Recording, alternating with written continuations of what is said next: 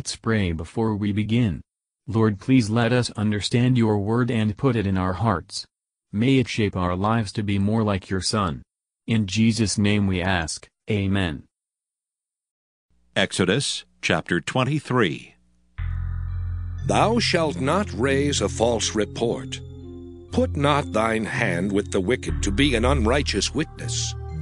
Thou shalt not follow a multitude to do evil, neither shalt thou speak in a cause to decline after many to wrest judgment.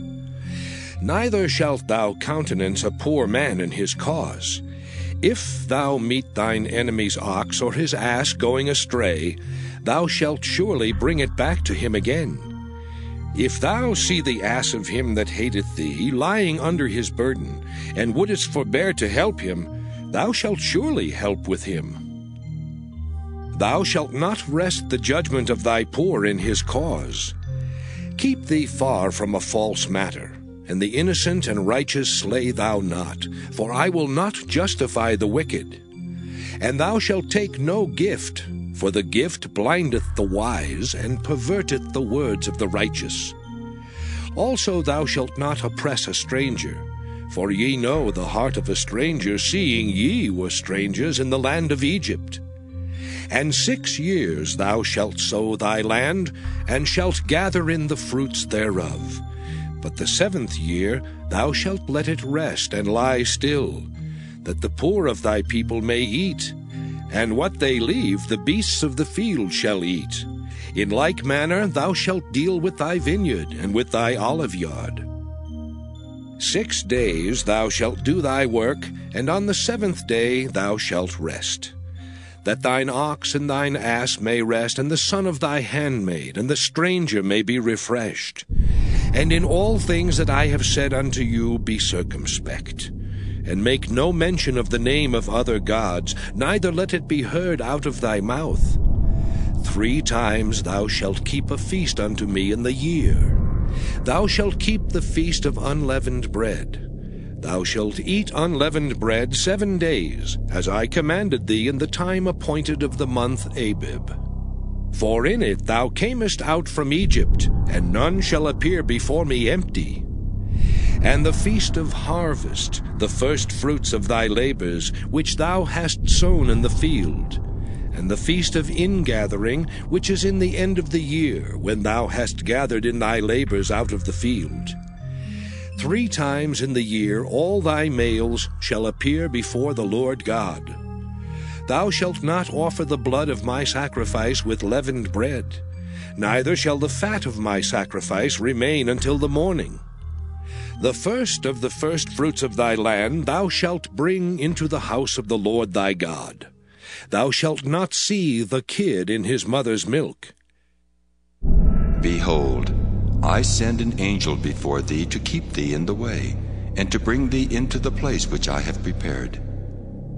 Beware of him, and obey his voice. Provoke him not, for he will not pardon your transgressions, for my name is in him.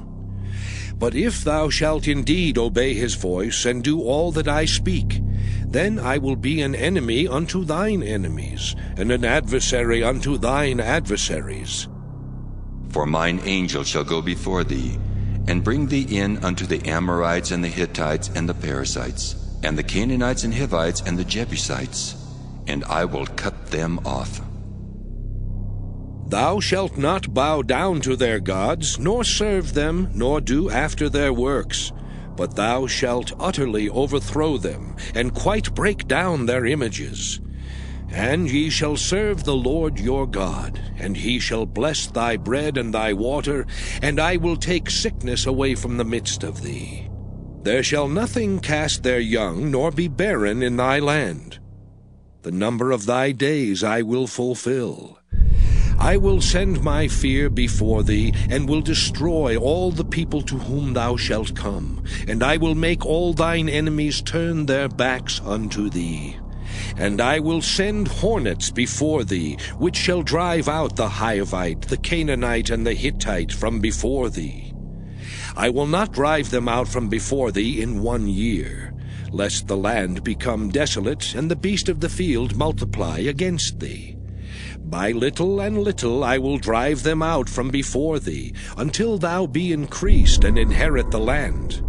And I will set thy bounds from the Red Sea even unto the sea of the Philistines, and from the desert unto the river.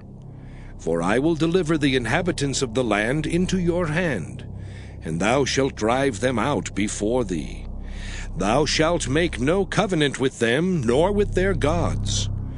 They shall not dwell in thy land, lest they make thee sin against me. For if thou serve their gods, it will surely be a snare unto thee. Matthew Henry Commentary on Exodus chapter 23 verses 1 to 9. In the law of Moses are very plain marks of sound moral feeling, and of true political wisdom. Everything in it is suited to the desired and avowed object, the worship of one only God, and the separation of Israel from the pagan world. Neither parties, friends, witnesses, nor common opinions, must move us to lessen great faults, to aggravate small ones, excuse offenders, accuse the innocent, or misrepresent anything verses 10 to 19. Every seventh year the land was to rest. They must not plow or sow it, what the earth produced of itself, should be eaten, and not laid up.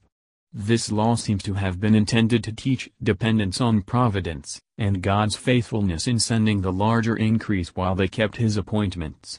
It was also typical of the heavenly rest, when all earthly labors, cares, and interests shall cease forever. All respect to the gods of the heathen is strictly forbidden.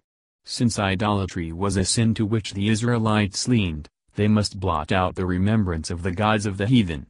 Solemn religious attendance on God, in the place which he should choose, is strictly required. They must come together before the Lord. What a good master do we serve, who has made it our duty to rejoice before him. Let us devote with pleasure to the service of God that portion of our time which he requires, and count his Sabbaths and ordinances to be a feast unto our souls. They were not to come empty-handed, so now, we must not come to worship God empty-hearted, our souls must be filled with holy desires toward him, and dedications of ourselves to him, for with such sacrifices God is well pleased. Verses 20-33 It is here promised that they should be guided and kept in their way through the wilderness to the land of promise, Behold, I send an angel before thee, mine angel. The precept joined with this promise is, that they be obedient to this angel whom God would send before them. Christ is the angel of Jehovah, 1 Corinthians 10-9 A comfortable settlement in the land of Canaan. How reasonable are the conditions of this promise, that they should serve the only true God, not the gods of the nations, which are no gods at all. How rich are the particulars of this promise. The comfort of their food, the continuance of their health, the increase of their wealth, the prolonging their lives to old age. Thus hath godliness the promise of the life that now is. It is promised that they should subdue their enemies.